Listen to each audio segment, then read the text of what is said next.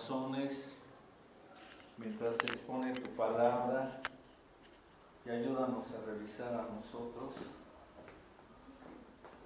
Si no te somos leales totalmente, si todavía hay un ídolo material o espiritual que de alguna manera estamos teniendo y soportando en nuestros corazones, perdónanos por ello y haz que, que te lo entreguemos porque al fin y al cabo serán destruidos todos los ídolos y que nos entreguemos a ti, Señor.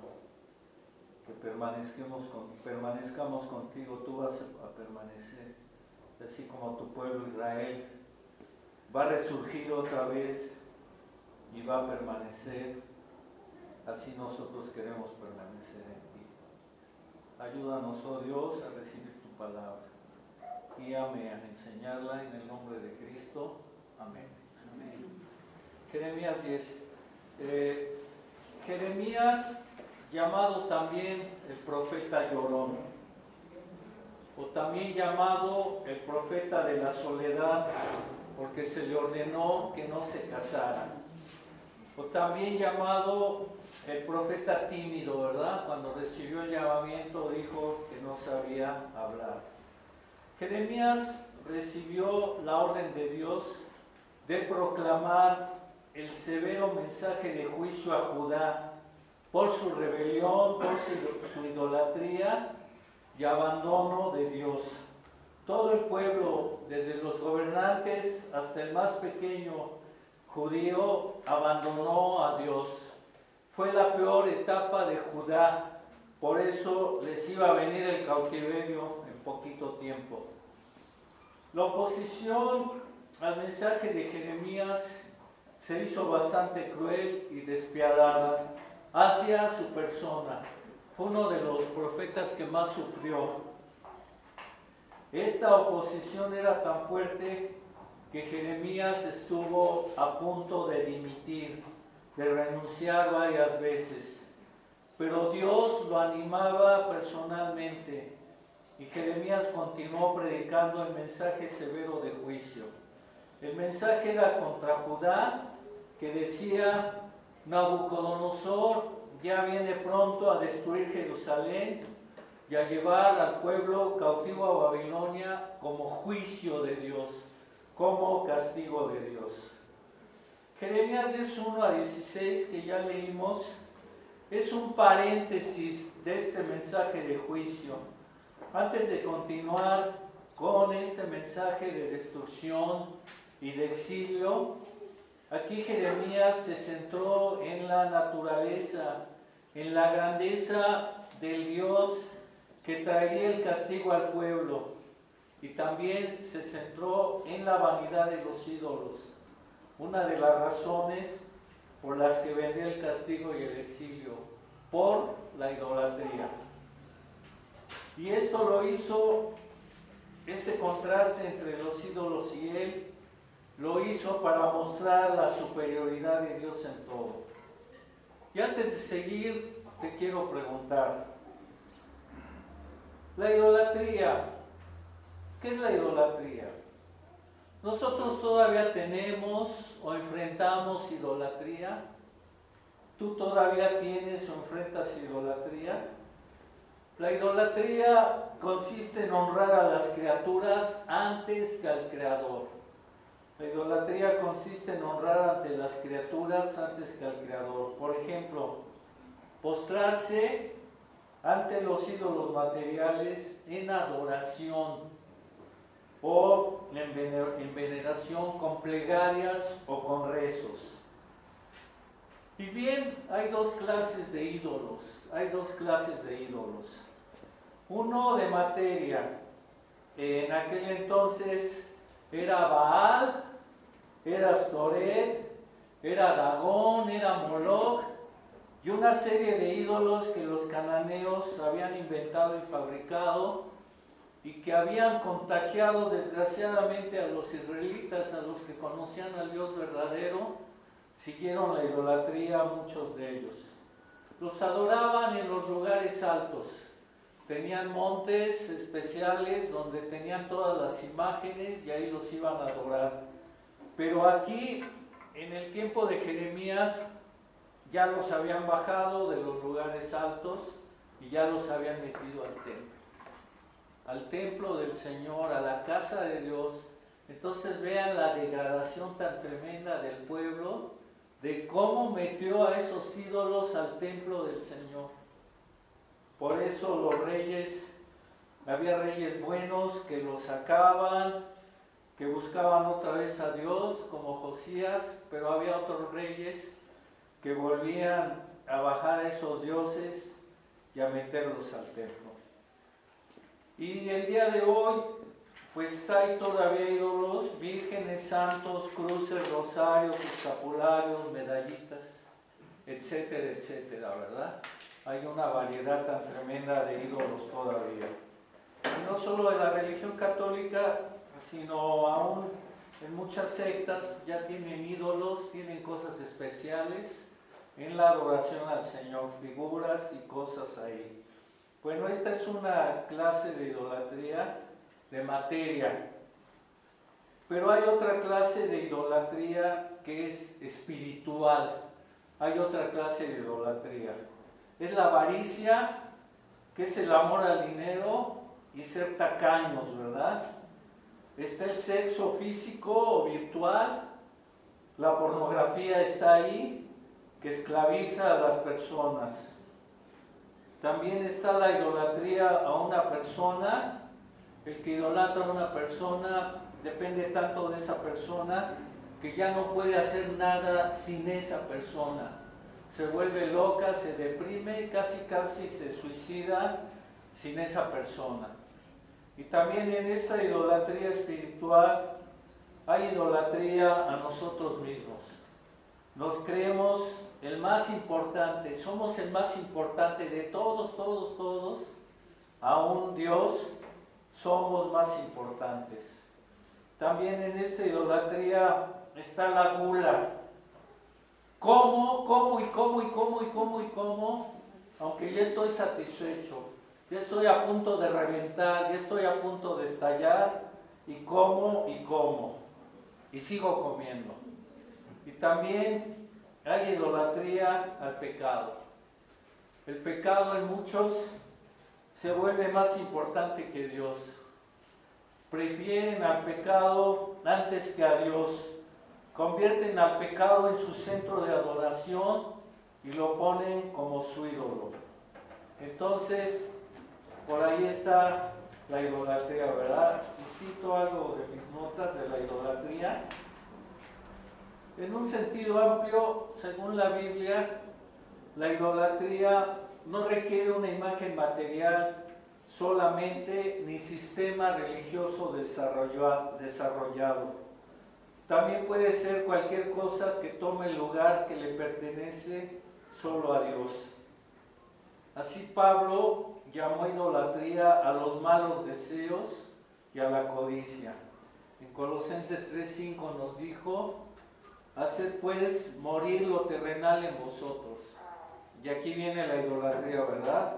Fornicación, impureza, pasiones desordenadas y malos deseos. Y avaricia, que es idolatría. Es denunciada y prohibida por Dios en los diez mandamientos y considerada una forma de adulterio o de fornicación espiritual. Los idólatras serán condenados al castigo eterno. Apocalipsis 21, 8, Apocalipsis 22, 15 para los que toman notas. Los idólatras serán condenados al castigo eterno. Apocalipsis 21, 8, 22, 15. Cuando nos convertimos a la fe, a la fe por y en Jesucristo, pasamos de adorar ídolos a adorar al Dios vivo, al Dios vivo como los tesalonicenses, que dice Pablo, se convirtieron de los ídolos para servir al Dios vivo y al verdadero. Entonces, bueno, pues está serio lo de la idolatría, está fuerte, ¿verdad? Lo de, lo de la idolatría. Bien, entonces hoy ya vamos de lleno al pasaje y vamos a estudiar la vanidad de los ídolos contra la grandeza de Dios, para que dejemos la idolatría y lo sirvamos y lo adoremos solo a Él. Estudiemos la vanidad de los ídolos contra la grandeza de Dios, en contraste con la grandeza de Dios, para que dejemos la idolatría y lo sirvamos y lo adoremos solo a Él. Si tienen con qué anotar es mucho mejor porque los contrastes, las, los enunciados son un poco largos, entonces si tienen que anotar, anótenlos o, o traten de, de, memorizarlos o bien pregúntenles desarrollen si se puede tener el mensaje. Entonces el primer contraste, no hay que temer a los ídolos, pues son vanidad hechos por manos humanas. No hay que temer a los ídolos, pues son vanidad hechos por manos humanas. Ya viene el contraste. Mejor hay que temer al inigualable Señor, el Rey de las naciones, por su grandeza superior. En lugar de temer a los ídolos, mejor hay que temer al inigualable Señor, el rey de las naciones por su grandeza superior. Y esto está en 10 del 1 al 5. Oí la palabra que el Señor ha hablado sobre vosotros, oh casas de Israel. Así dijo el Señor, no aprendáis el camino de las naciones, ni de las señales del cielo tengáis temor, aunque las naciones las teman, porque las costumbres de los pueblos son vanidad porque el leño del bosque cortaron obra de manos de artífice con buril. Con plata y oro lo adornan, con clavos y martillos lo afirman para que no se mueva. Derechos están como palmera y no hablan, son llevados porque no pueden andar. No tengáis temor de ellos, porque ni pueden hacer el mal, ni para hacer el bien tienen el poder.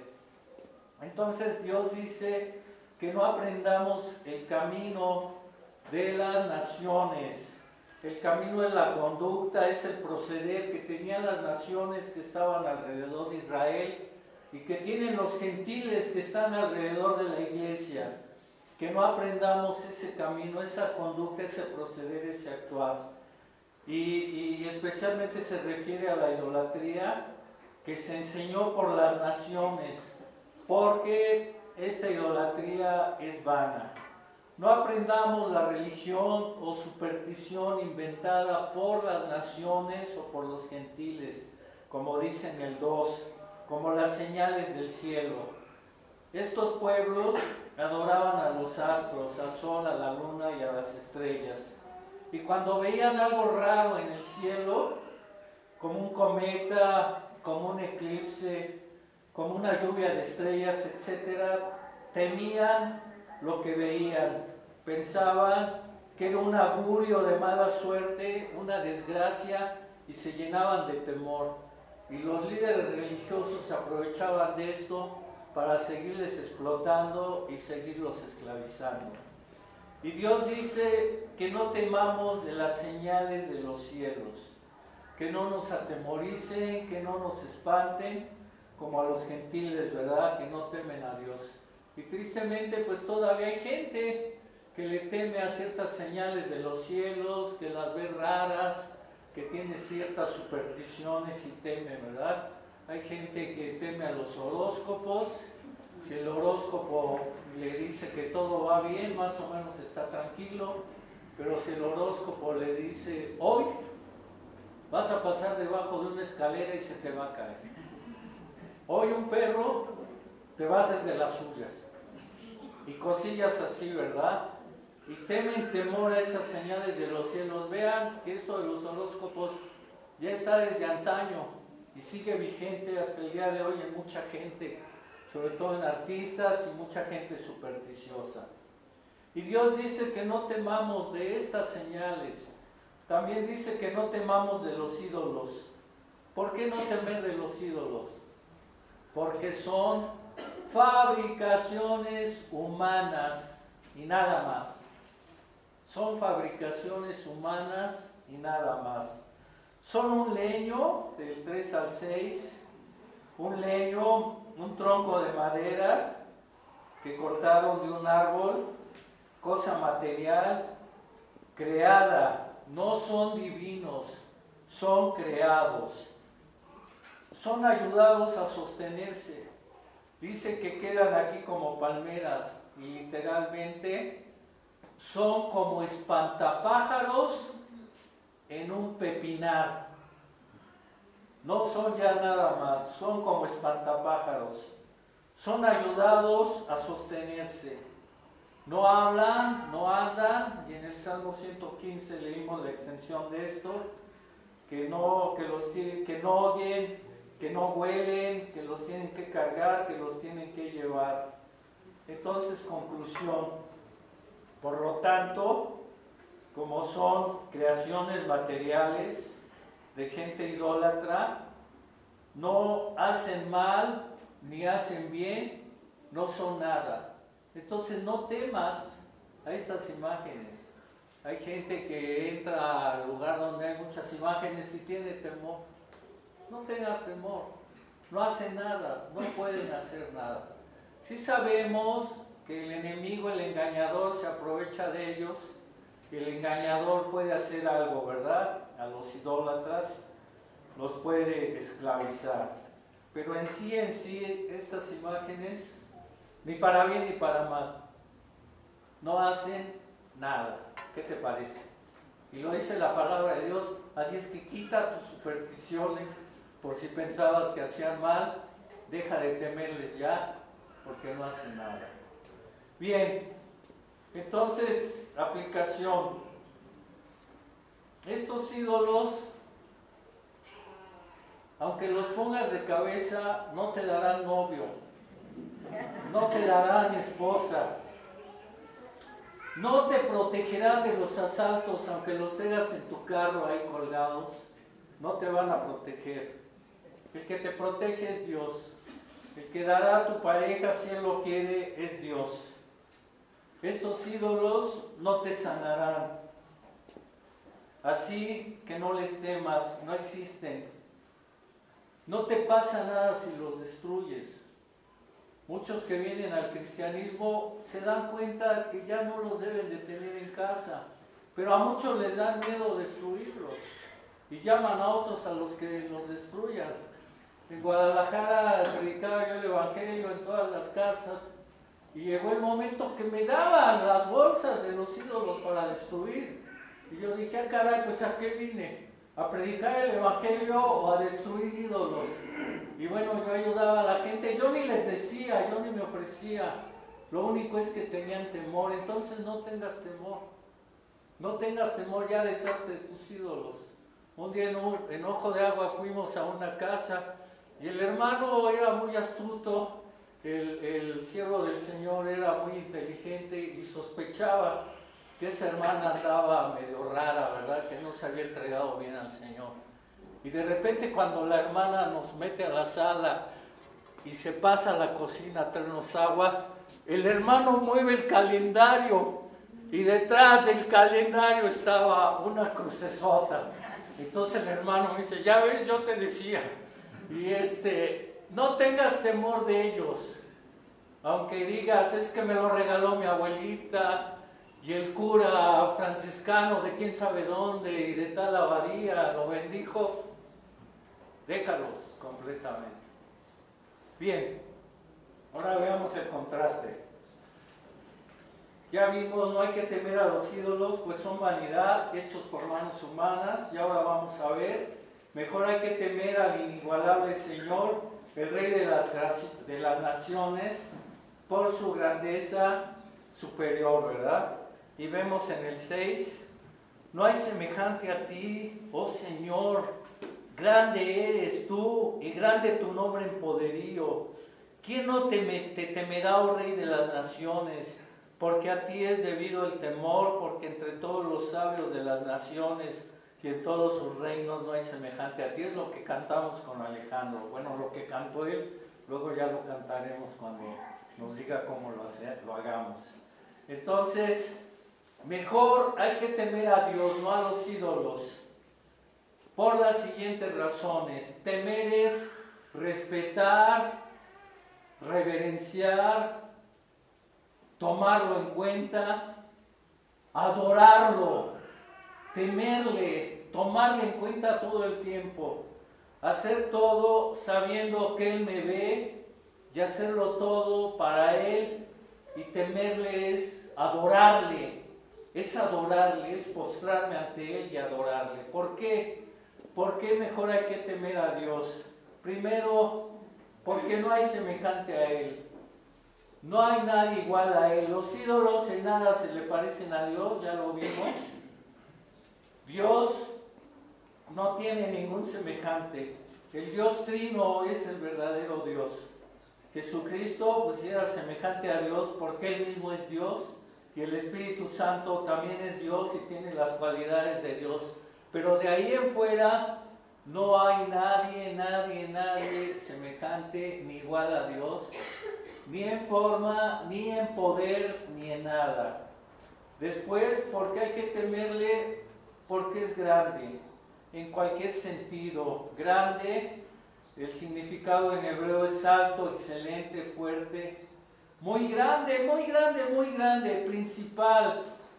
A lo sumo, de ahí se tomó sumo sacerdote, el principal sacerdote. Poderoso, poderoso. Su nombre es grande en poderío. Nombre aquí es su reputación, su apariencia, su honor, su fama, su carácter, su autoridad, su poder, su omnipotencia. Entonces su nombre es grande en poderío, su poder es enorme, no hay quien tenga el poder que él tiene. Y también leemos en esa sección que es el rey de las naciones y todos le debemos temor. porque es el rey de las naciones? Lo vimos en Daniel. Él quita reyes y pone reyes. Nabucodonosor tuvo un sueño de ver una estatua y la cabeza de la estatua era el reino de Nabucodonosor, Babilonia, y cada parte de la estatua eran los siguientes reinos, Medo-Persa, Grecia, Roma, etcétera, etcétera, y notamos que todos esos reinos fueron abatidos, la estatua fue destruida y con el paso del tiempo esos reinos pasaron. Y Dios sigue reinando. Y Daniel seguía ayudando a reinar a los reyes que quedaban, porque Daniel era el representante de Dios. Y vemos que al final habló Daniel de un reino que no tendrá fin, y es el reino de nuestro Señor Jesucristo.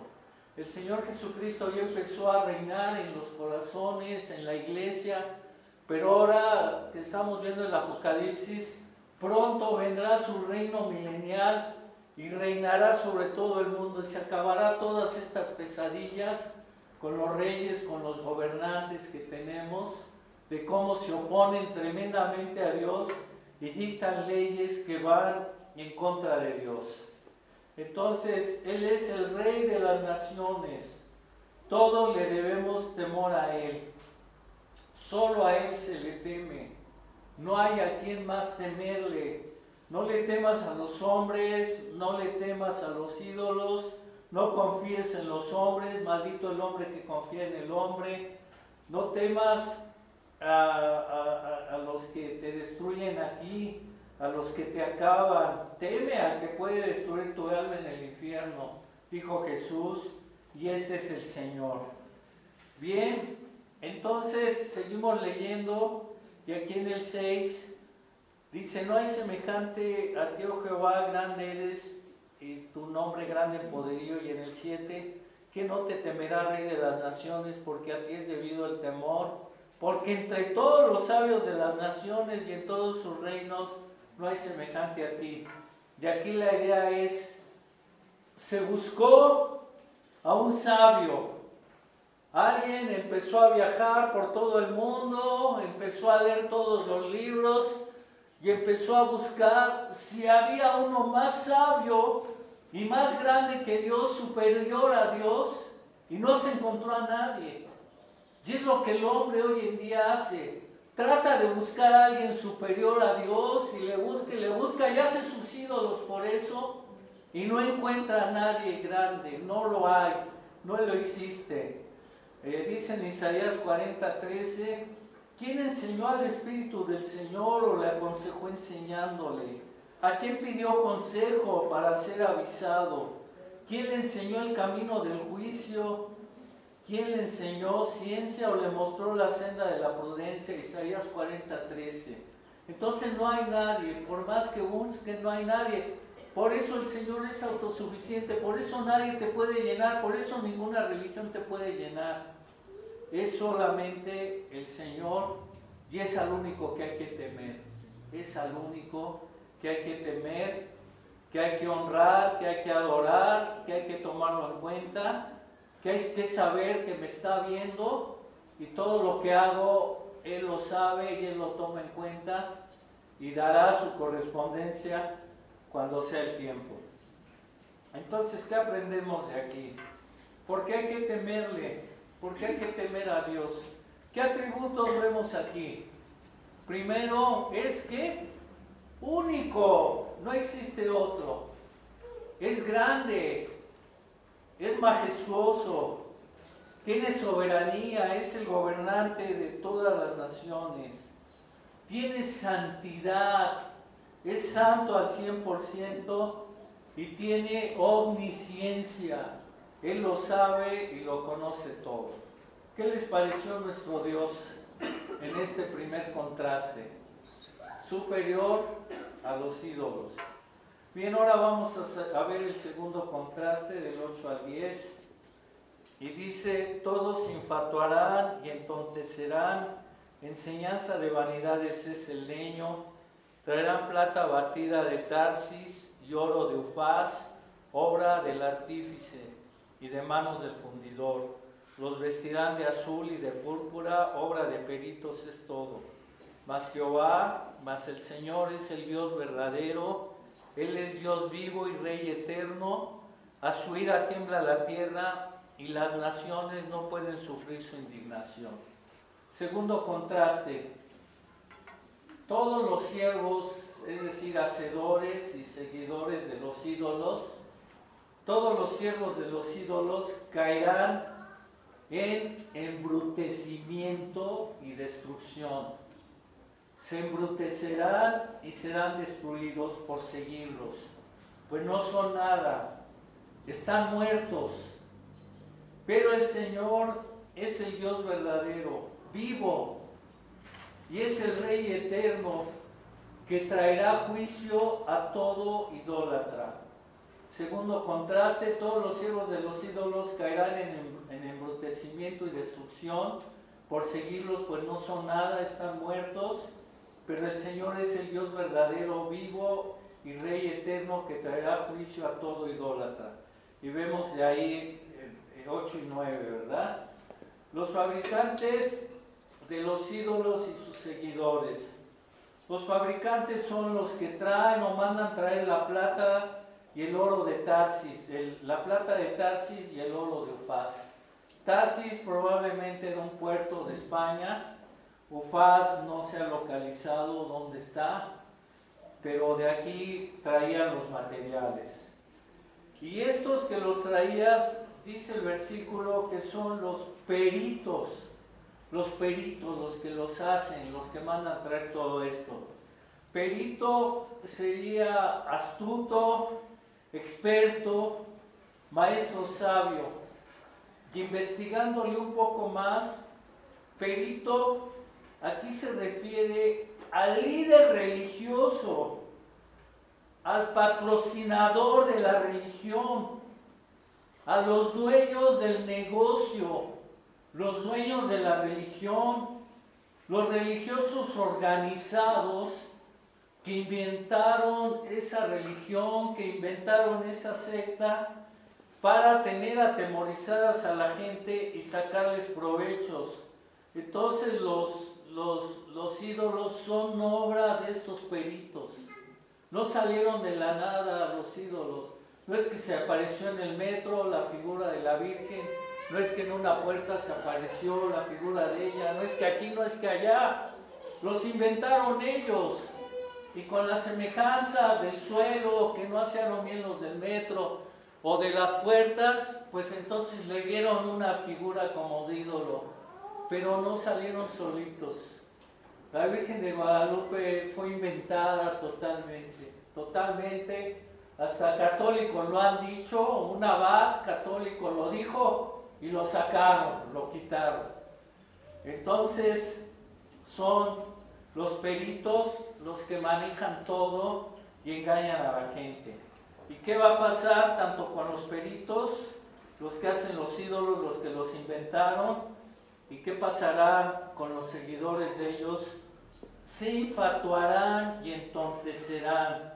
Infatuar es embrutecerse, embrutecerse, hacerse necios, convertirse en necios, necios, locos.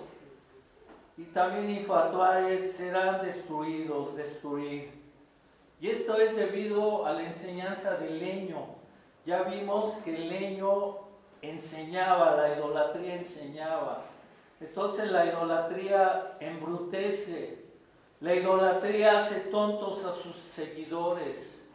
La idolatría tanto física como espiritual entontece a la gente, la tiene atrapada completamente.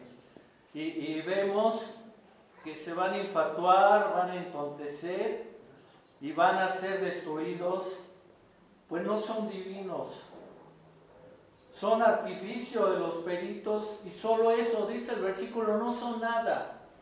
Por eso no hay que temerles. Los peritos, los artífices, explotan a sus seguidores y así los, los tienen cautivos. Entonces, hermanos, no seamos seguidores de los peritos idólatras. Ahorita hay tanta secta que ha ganado renombre en México, que son amigos de políticos, que políticos se han metido a estas sectas, tanto de Estados Unidos.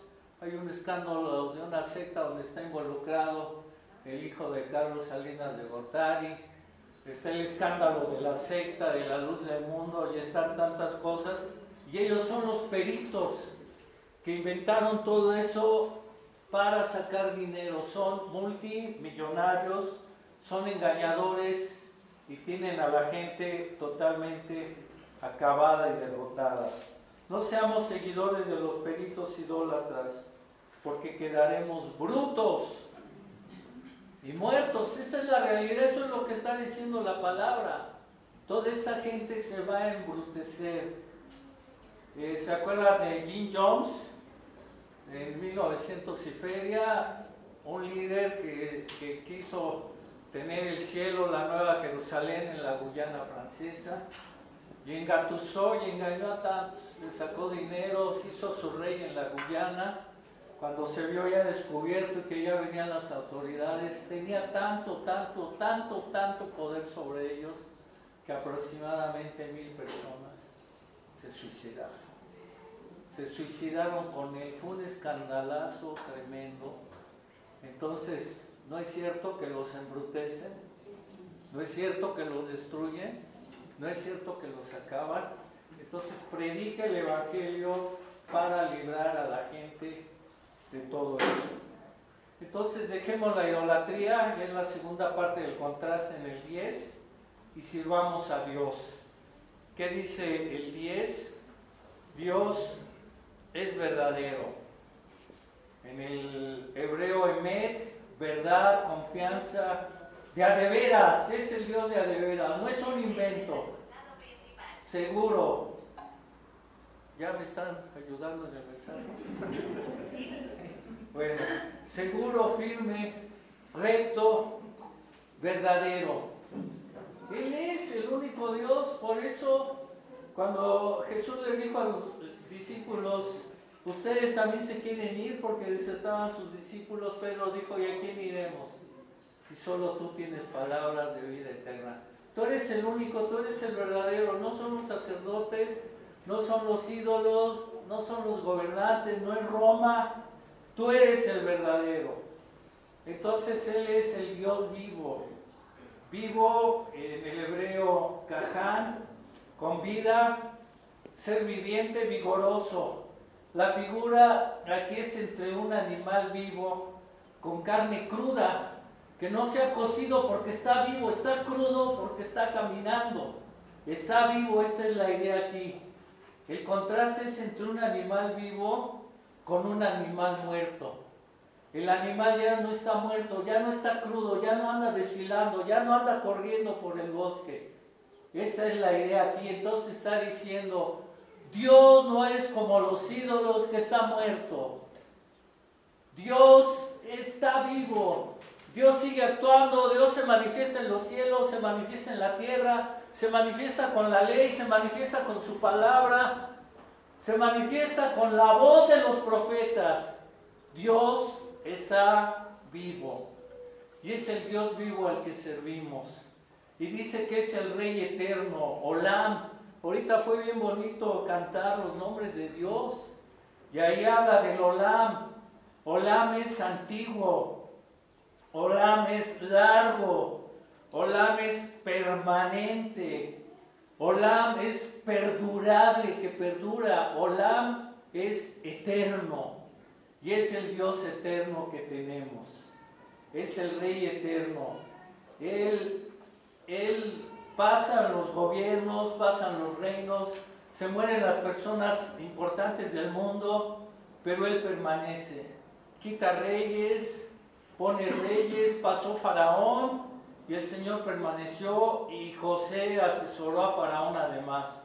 Pasó Nabucodonosor, pasaron otros reinos, seguía Daniel porque Dios asesoraba a Daniel. Y siguen los reinos, pasarán reinos. Ahorita estamos sufriendo por reinos muy poderosos y le tenemos temor a muchos reyes, a muchos presidentes, a unos por listos y a otros por no tan listos, pero les tenemos temor a todos ellos, pero ellos no gobernarán todo el tiempo. Nuestro Dios es el que gobernará. Él es el poderoso gobernante que tan solo con su enojo hace temblar la tierra. Su ira, mientras el ídolo no puede hacer nada, Dios con su enojo hace temblar la tierra. Su ira es controlada por su atributo de justicia y es su indignación por el pecado. Su ira destruyó Sodoma y Gomorra. Su ira llevó cautivo a Israel. Su ira terminó con los reinos de Egipto, de Siria, de Asiria, Babilonia, Medo-Persia, Grecia, y acabará con todos los reinos y quedará establecido el reino de su Hijo. Las naciones no se resisten ante su indignación. Ninguna indignación se puede defender de Dios. Vamos a ver en el Apocalipsis que diez estados confederados se unirán y se atreverán a tratar de pelear contra Dios. Le van a ir a hacer guerra a Dios, lo van a estar esperando a Cristo que viene en su caballo. Y el Señor con la espada de su boca, con su palabra, los destruirá. Él tiene poder para destruir y para enjuiciar. Entonces las naciones no se resisten ante su indignación. Su, furia por el pecado es su indignación y su desagrado. Entonces, ¿qué opinan de este Dios que tenemos? Si vamos al Dios vivo y no lo hagamos enojar con nuestro pecado. Sirvamos al Dios vivo y no lo hagamos enojar con nuestro pecado. Otro tercer contraste. Los ídolos o dioses no son los creadores del universo. Por esto desaparecerán siendo destruidos.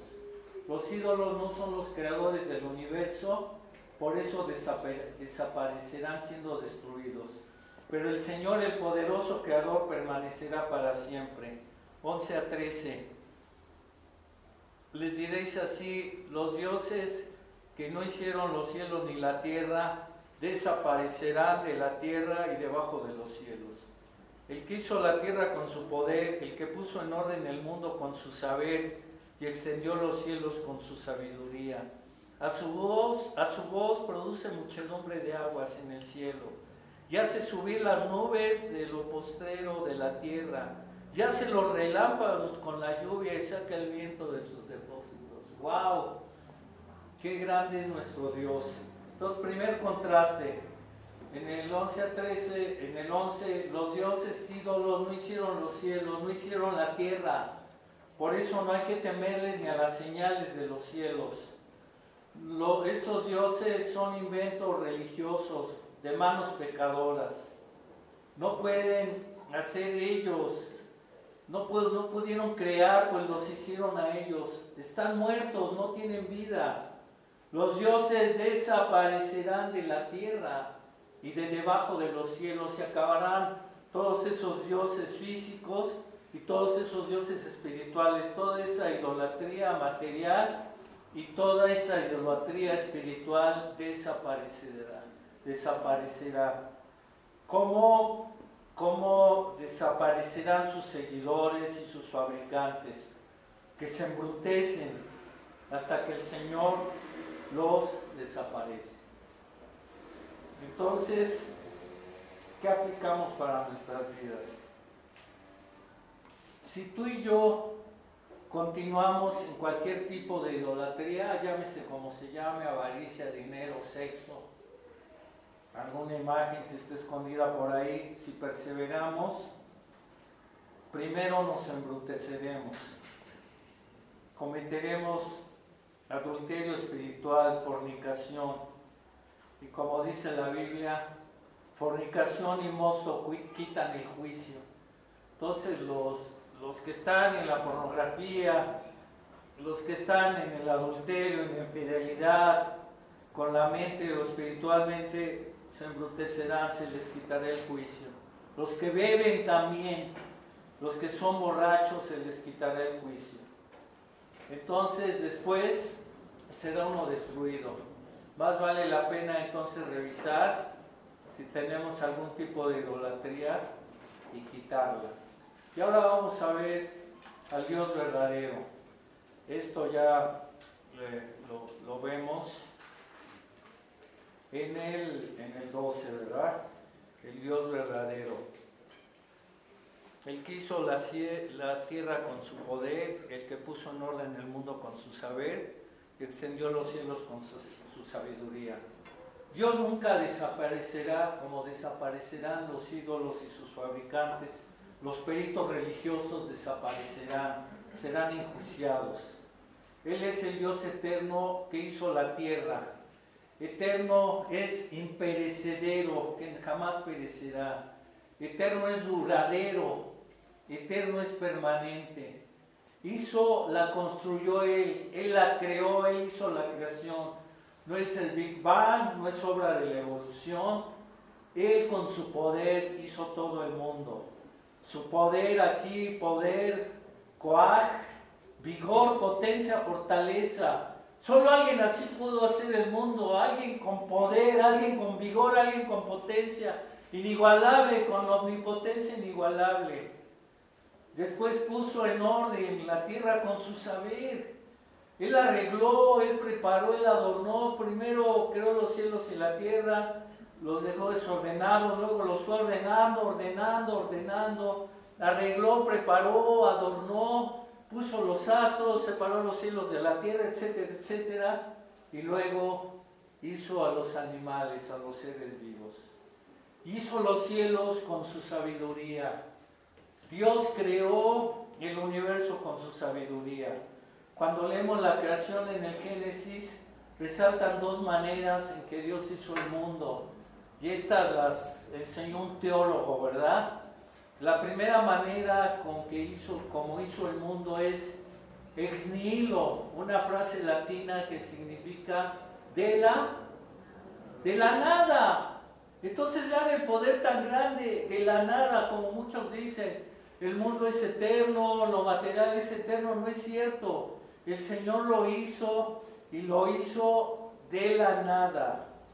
Y no solo lo hizo de la nada, al hombre ya lo hizo del polvo, pero también era de la nada, de lo que él había creado del, universo. Y luego por fiat, otra frase, otra frase latina que significa su palabra. Nada más con su palabra, sea la luz y fue la luz. Haya seres vivientes y hubo seres vivientes. Entonces ve el poder tan grande de Dios que solamente con su voz, como dice aquí, que a su voz tiembla la tierra, que su voz es como estruendo de muchas aguas. Entonces Él gobierna la naturaleza con su voz. Él produce aguas, Él produce nubes, Él produce relámpagos, viento. Qué bonito es, ¿verdad? Dan miedo los relámpagos, y más si estás en una zona boscosa, en una cabañita y empiezas a oír los relámpagos, dices, ¿a qué horas le caerá esta cabaña? Y estás con temor, pero a la vez es una admiración del poderío, de la grandeza del Señor, de la fuerza del Señor. Por eso, como dice en el 16, Él es el hacedor de todo. Y Él usa a Israel para demostrar su poder y su plan. Israel ahorita está en un paréntesis. No, ahorita es la iglesia la que tiene más comunión con Dios, Israel casi no. Pero va a venir un día en que Dios va a restaurar otra vez Israel y entonces les va a demostrar los idólatras, las naciones, los peritos y todos los fabricantes de ellos desaparecerán, pero Israel no, porque Israel es mío. Y igual la iglesia no va a desaparecer, porque la iglesia es del Señor. Entonces adoremos a Dios el Creador por siempre. Adoremos a Dios el Creador por siempre Ahí están los tres contrastes, como les dije, eran un poquito largos, los pueden pedir en la predicación, pero termino resumiendo. Los contrastes los podemos resumir en tres más cortitos para que se les queden grabados. La vanidad de los ídolos contra la supremacía de Dios. El culto pagano concedía gran importancia al sol, a la luna y a las estrellas, pero Dios hizo los cielos. Primer contraste. Otro contraste resumido. Los ídolos hechos por manos humanas tienen que ser afirmados, tienen que ser sostenidos con clavos, con madera. Pero Dios controla todo y no es sostenido por nadie. Incluso Él controla las naciones. Y número tres, los ídolos son fatuos y sus seguidores no poseen capacidad intelectual, son fatuos, son brutos, porque no poseen vida, no poseen vida. Pero el Dios viviente diseñó y creó todas las cosas.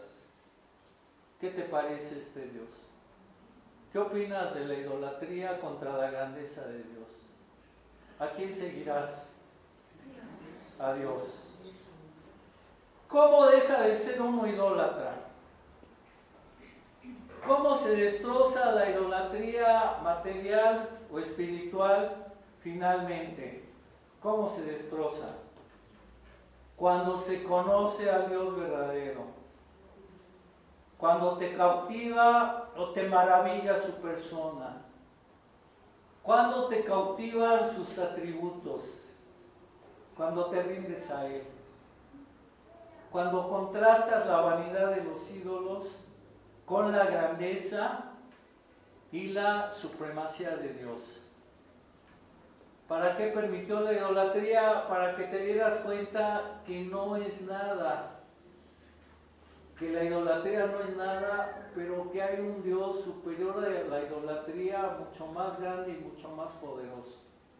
Entonces te invito a que tomes el mensaje. Cierra tus ojos y ora y revisa si todavía hay alguna idolatría material ahí que no te deja libre, que no te deja adorar a Dios correctamente y no te deja seguirlo. Entrégate a Él. Gracias Dios por tu palabra. Si alguien todavía no te conoce, dale la oportunidad de que te conozca. Ayúdale a que venga a ti a que se entregue a ti y que le rinda culto a Dios verdadero. Ayúdanos Dios a los que ya te conocemos. Permite que no toleremos para nada la idolatría espiritual. Guíanos a adorarte a ti solamente. No a nosotros, oh Dios, no a nosotros, sino a tu nombre, da gloria. Por favor, Padre. Te lo pido en el nombre de Cristo. Amén. Gracias.